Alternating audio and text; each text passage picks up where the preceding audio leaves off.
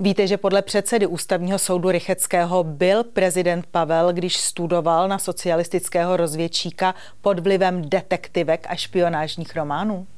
Víte, že budoucí ústavní soudce bude hodnotit a vybírat herec a absolvent divadelní fakulty? Víte, že se u kandidátů na ústavní soudce bude zkoumat regionální příslušnost, gender, pohlaví i světonázor? A hlavně víte, že některá jména budoucích ústavních soudců jsou už prý známá? Pojďme na to. Prezident Petr Pavel by měl letos jmenovat sedm ústavních soudců. Proces výběru a jmenování probíhá tak, že prezident republiky předloží Senátu své návrhy a Senát kandidáty buď odmítne nebo schválí. V případě, že je schválí, prezident republiky kandidáta jmenuje do funkce ústavního soudce. Připomínám, že funkční období ústavního soudce je desetileté. Jeho měsíční příjem, včetně náhrad, je minimálně 270 tisíc korun a od státu má k dispozici auto a byt. Podle ústavy České republiky se soudcem ústavního soudu může stát člověk, který má vysokoškolské právnické vzdělání, byl nejméně 10 let činný v právnickém povolání a dovršil 40 let. Ústavní soudce má být apolitický a výkon jeho funkce ústavního soudce je podle zákona o ústavním soudu neslučitelný s členstvím v politické straně nebo hnutí. Prezident republiky Petr Pavel zveřejnil, jak bude proces výběru a nominace kandidátů do ústavního soudu probíhat. Bude prý transparentní. Prezident Pavel obešle instituce s žádostí o doporučení vhodných kandidátů, vytvořil konzultační panel a vyhlásil kritéria pro výběr a nominaci. K tomu všemu se dostaneme za chvíli.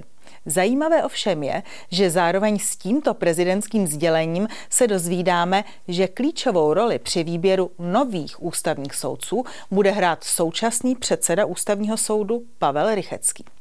Jak vyplynulo ze slov vedoucího prezidentského konzultačního panelu, dodá současný předseda ústavního soudu prezidentu zhruba 10 men, se kterými bude panel při transparentním výběru transparentně pracovat. Problém ovšem je, že ani prezident republiky Petr Pavel ve své řeči, ani kancelář prezidenta republiky ve své tiskové zprávě neuvedli, že ústavní soud bude mezi těmi 23 transparentně obeslanými institucemi, které mají prezidentu republiky kandidáty na ústavní soudce doporučit. Předseda komise také prozradil, že uvažuje schodně s Pavlem Rycheckým. Ten říkal, že by byl velmi rád, kdyby jeden až dva z prvních tří jmenovaných soudců, kteří se mají ujmout funkce květnu, byly ženy. Takže, ačkoliv se má teprve sejít komise, senát, prezident a vybírat podle kritérií, zdá se, že o některých jménech je už rozhodnuto. Média se tomu ku podivu nediví. Podle Bakalova tisku je rychlost na místě. A podle některých komentátorů dokonce musel přijít nahrad bývalý voják, aby systém produkující ústavní soudce dostal pravidla a stal se transparentní. Přitom už Bakalův tisk zná jména některých favoritů a doporučil je právě Pavel Rychecký. Je otázka, k čemu pak taková prezidentská komise bude. Mezi hlavními favority jsou bývalý předseda Nejvyššího správního soudu Josef Baxa, někdejší předsedkyně Soudcovské unie Daniela Zemanová či místo předseda Vrchního soudu v Praze Robert Fremr. A také právní filozof a profesor Univerzity v Cardiffu Jiří Přibáň. Je zajímavé, jak schovývavě se předseda ústavního soudu Pavel Rychecký vyjadřuje o prezidentu Petru Pavlovi. Představte si, že podle Rycheckého studoval Petr Pavel na vojenského zpravodajce Víte proč? Protože byl romantik a měl dobrodružnou povahu. Podle předsedy ústavního soudu byl Petr Pavel jako člen zpravodajské zprávy generálního štábu Československé armády za socialismu pubertální maturant. Poslechněte si. Nepochybuji o tom, že nějaký maturant při představě eh, takovéhoto studia eh, pod vlivem různých detektivek a špionážních románů je tím možná okouzlen, takže v té pubertě je člověk schopen různých věcí. Připomínám, že dle Rycheckého pubertální maturant Petr Pavel se začal učit na rozvědčíka jako absolvent vysoké školy, tedy nikoliv jako maturant. Bylo mu tehdy 27 let. A puberta? Ta podle mezinárodních standardů končí v 19 letech. Tak co myslíte? Nakolik lze předsedu ústavního soudu brát vážně? Ale pojďme dál. Prezident Petr Pavel informoval, že ústavní soudce bude hodnotit a doporučovat konzultační panel složený z odborníků pod vedením profesora Jana Kysely. Není známo, že by profesor Kysela měl praxi ze soudní síně, z výslechu ve věznici nebo z jednání obchodních společností. Z jeho životopisu vyplývá, že celý svůj profesní život působil výhradně jako vyučující na Karlově univerzitě a jako tajemník stále komise Senátu. A podle jakých kritérií bude panel kandidáty vybírat? Na prvním místě to bude profesní zkušenost e, všech členů, aby tam byla zajištěna různorodost jednotlivých odvětví práva. Dalším kritériem bude odbornost, především tedy právní odbornost v právu ústavním, případně mezinárodním a evropském. Co myslíte? Je prezidentská komise, která má na prvním místě zkoumat profesní zkušenost a odbornost kandidujících právníků, sama složená z vystudovaných a zkušených právníků? Kde pak? V sedmičlené komisi zasedá i absolvent divadelní fakulty, herec a spisovatel, bývalý senátor Jiří Šesták z klubu Stan. Umíte si představit, co by se dělo, kdyby třeba prezident Miloš Zeman pověřil vybíráním ústavních soudců všestraného umělce Františka Ringa Čecha, bývalého poslance ČSSD? V komisi je také bývalá ombudsmanka Anna Šabatová. O té hrad píše, že je jedna z hlavních představitelek českého disentu vězněná v letech 1971 až 73 pro podvracení republiky, mluvčí charty 77 a členka výboru na obranu nespravedlivě stíhaných. Ovšem, magisterský titul z právnické fakulty Anna Šabatová nemá. Odbornou erudici ústavních soudců, kteří mají chránit základní práva občanů, bude také zkoumat právník ze združení CZNIC. To je to združení, které na poput vlády loni vypnulo po ruské agresi na Ukrajině některé servery. Mezi členy komise jsou hned dva absolventi Sorošovy středoevropské univerzity. Ale víte, co je možná ještě zajímavější? Kdo v prezidentské komisi chybí? Chybí v ní dva bývalí čeští soudci Evropského soudu pro lidská práva, který přeskoumával závěry našeho ústavního soudu. Těch posuzování odborné způsobilosti budoucích ústavních soudců přizváni nebyly. Tolik tedy ke složení komise, která bude zkoumat, kdo má být ústavním soudcem.